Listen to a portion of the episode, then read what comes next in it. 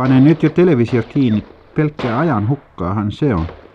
Silmien purukumia ja tottumus, joka hävittää tämän perheen yksilölliset harrastukset. Äläs nyt, ei tämä ole vain meidän perheen asia. Tätäkin murhenäytelmää, tätäkin murhanäytelmää seuraa paraikaa 800 000 Suomen lasta. Minä en tiedä, onko tämä luku oikea, mutta minä olettaisin näin. Tämä on demokratiaa. Murha joka kotiin, terroria teidänkin tenaville. Omituista, miten juuri television kautta saapuu kotiin kaikki väkivalta ja höpönpöpö. Sen sijaan elokuvasensuuri on jatkuvasti esteenä todellisen elävän taiteen esiinpääsylle. Ja entäs, entäs kirjat sitten? Roskaromaaneissa ja huonoissa dekkareissa rikollinen juo yhden kirjan aikana monta sataa lasia viinaa ja polttaa, mon, polttaa monta sataa huumausainesavuketta harkitessaan ja toteuttaessaan sadistiset elkeensä. Meikäläinen kirjasensuuri eliminoi kirjat elävästä elämästä, ala, gravun kääntöpiiri, mutta sallii sadismilla ja terrorilla herkuttelevan kirjallisuuden. Tämä on kysymys, joka näyttää olevan aivan yhteinen niin aikuisille kuin nuorillekin. Onko meidän nyt todettava, että nykyyhteiskunta on monine silmänkääntö-temppuineen luonut täysin apaattisen ja kaikki nielevän joukkomoraalin? Niin meidän on todettava se. Me emme enää itse suorita henkistä valintaa, vaan meidän makumme ja vastaanottokykymme tunnetaan jo tarkasti etukäteen. Hyväksymmekö me sitten todella nämä huonoimmat hengensärpimet ikään kuin ajankuvaan kuuluvina ja onko meillä enää näiden välineiden varassa mahdollisuutta tavoittaa todellista sivistystasoa? Kyllä.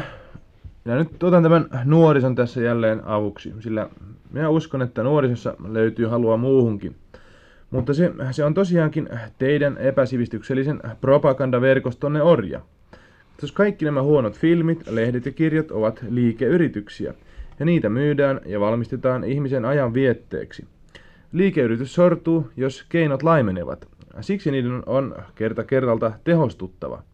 Kaupallinen viihde, viihde pysyy yllä ja saa seuraajia sitä mukaan, kun yleinen, yleisen kyllästyminen voidaan nopeasti korvata uudella kiihokkeella. Tämä on hyvin yksinkertainen teoria. Näin joudutaan väkivallan kaupitteluun, sillä se vetoaa ihmisessä kaikkein alhaisimpaan, mikä todella on olemassa. Sivistyspyrkimyksissä olisi nuoriso itsensä jälleen tartuttava ajanpyörään, aivan kuten ennenkin. Nyt on vain Suomessa hyvin vähän kannustavia voimia apuna, koska esimerkiksi meidän yliopistomiehemme ja myöskin korkeamman opin ahjot näyttävät täysin eristäytyneen kulttuuripoliittisesta ajattelusta. Meillä Suomessa vallitsee nykyään sellainen akateeminen hiljaisuus, joka on kansallisestikin katsoen lamaanottavin kausi, mitä Suomessa on eletty sitten Turun tulipalon. Sanoisin, että Suomen sivistysapatia jättää maaperän avoimeksi niille helppoheikeille, jotka nyt ovat vallanneet sivistysvälineet.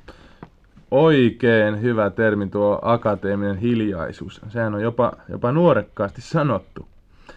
Äh, ka, ka, kansamme hämärän alitajunnan viralliset edustajat ovat kuitenkin hiljaa vain niin kauan kuin hiljaisuutta ei häiritse jokin ö, yleinen keskustelun aihe, joka koskee heidän arvovaltaansa.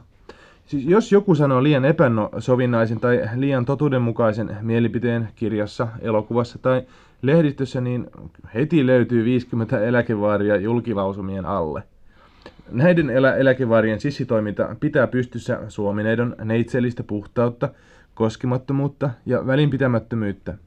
Mutta kumma kyllä tämän viattoman suomineidon saunakamarista löytyy dekkaritelevisio ja musta raamattu. Niin, ei ole mikään ihme, jos uuden aallon elokuva tai kirjallisuus näissä oloissa ryöstäytyy niin kauas kansallisista alkulähteistään, että syntyy aivan tarpeeton juopa niin sanottujen luovien ihmisten ja heidän vastustajiensa välillä. Niin kauan kuin meidän kulttuurilehtiemme lukijakunta rajoittuu muutamaan sataan kirjalliseen tyyppiin, ei ole mitään mahdollisuutta aikaansaada yhteismitallista ajattelua jonkun hämäännyttävän kirjauutuuden ilmestyessä. Omituista sekin, että virkistävää kulttuurikeskustelua ei pidetä meidän oloissamme aiheellisena. Vain joku paheksuttu kuvaveistos tai kirjauutuus herättää uinuvat reporterit kansalaismielipiteen kallupointiin, mutta mitä omaehtoista ajatuksenvaihtoahan se ei ole. Se riippuu kyllä reportereista. puhumattakaan, tämä, tämä sattuu minun tämä reporterista puhuminen, niin minä sitten haluaisin solvata tässä aikauslehdistön luonnetta tässä mielessä. Sillä niistä puuttuu miltei täysin kulttuurikeskustelu, ja jos se ei puuttuisi, aikakauslehdet menisivät konkurssiin.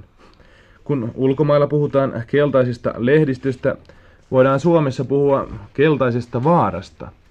Ne, joilla ei ole kielipääoman etuoikeuksia, jäävät paljosta vaille aikakauslehdistön suhteen, mutta myös sen suhteen, että eivät voi lukea täällä kiellettyjä kirjoja alkukielellä, jollaisina ne täältäkin ovat saatavissa.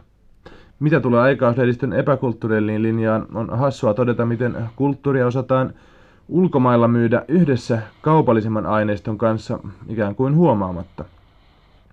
Toisaalta onhan niin, ettei kulttuuri, kulttuuriharrastukset eivät lyö leiville. Hyvin harvoin tekevät sitä. Koska esimerkiksi vähien kulttuurilehtiemme kirjoituspalkkiot ovat suorastaan minimaaliset verrattuna jonkun järjestölehden talousavustajan palkkioihin. Yhä suppeampi ja suppeampi kulttuuriskribenttien piiri jaksaa vastustaa leipäpuun vaatimuksia. Vain Korpikylän kansakoulun opettajilla on varaa elää unelmilleen. Oikeastaan me emme nyt puhu vain Suomen epäkohdista. Yleismaailmallisesti katsoen on kyseessä yksilöllisyyden häviö joukkoyhteiskunnasta, ja massavaikutus hävittää tällaisen sisäistymisen tahdon.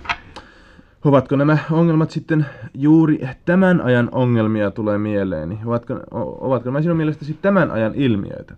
Siis onko minun ikäisini tässä mielessä enemmän uhri kuin sinun nuoruudessasi?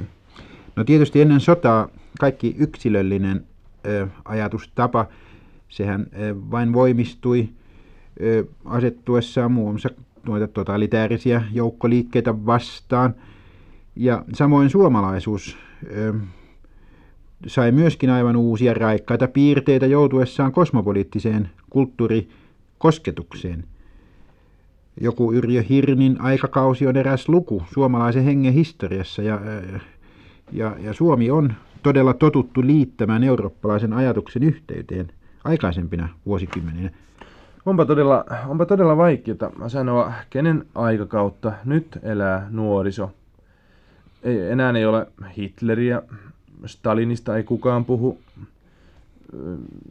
Jäljelle jää joukko iskelmälaulajia ja joukko kirjailijoita, joilla heilläkin on, on esikuvanaan usein vanha parta Kalle – kun ennen korostettiin kansallisuutta liikaa, voidaan tietysti kysyä, korostetaanko kansainvälisyyttä liikaa.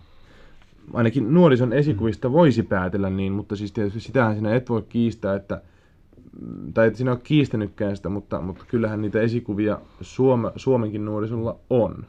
No nyt kun on, on saatu näin hyvät yhteydet ulkomaille, ulkomaailmaan yleensä, näyttää siltä, kuin kosketuskohdat paljastuisivat lähinnä siinä, mitä on helpointa myydä ja vastaanottaa.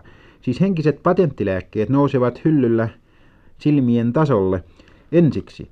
Ja jos tarjonnan paine... Sota, muistelmat. Öö, tämä nyt on, on paluuta meidän aikaisempaan keskusteluun. Mutta jos tarjonnan paine on kova ja kauppayhteydet on taattu, on meidän henkinen varustuksemme hyvin helposti murrettu.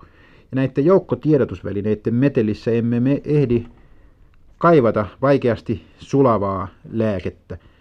Ja nyt onkin aika esittää kysymys, voimmeko me lainkaan vapautua aikamme teknillisten välineiden orjuudesta vai onko meidän aikamme ihmisinä mukauduttava ikään kuin edistyskelpoisesti tällaiseen helppoon kehityssuuntaan.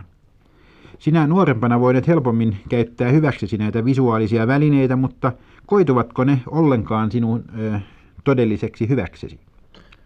niin joukkotiedotusvälineet, ne ovat olemassa, mutta niillä ei näytä olevan mitään ohjelmaa.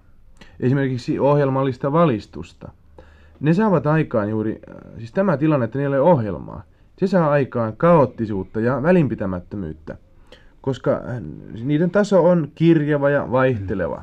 Sitä paitsi ne ovat niin sovinnaisia ja passiivisia, etteivät ne tarjoa mitään uusia arvoja, kuten esimerkiksi jokin aktiivinen pikkulehti tai esimerkiksi kokeileva teatteri. No mikä nyt sinun mielestäsi olisi vastamyrkky kaikelle sille maalistumiselle ja aikaihmisten herpaantumiselle ja nuorison osattomuudelle ja yleensä kaikkien arvojen arvottomuudelle? Tässä suhteessa ei luulisi olevan eroa vanhan ja uuden sukupolven välillä. Hyvä ratkaisu hyödyttäisi varmaan molempia. Kyllä, varmasti. Se, että nähdään oma paikka yhteiskunnassa ja se, että tiedostetaan yhteiskunta, se on kyllä minun mielestäni tärkeintä. Siis se, että hallitaan asioiden rakenne, mutta ennen kaikkea, että tiedostetaan ja hallitaan ihmisen omat edellytykset.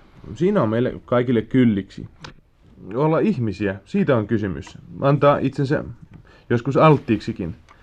Mitään ratkaisua ei voida antaa ennen kuin ihminen on selvittänyt itselleen oman osuutensa yhteiskunnassa, inhimillisyydessä ja ihmisyydessä.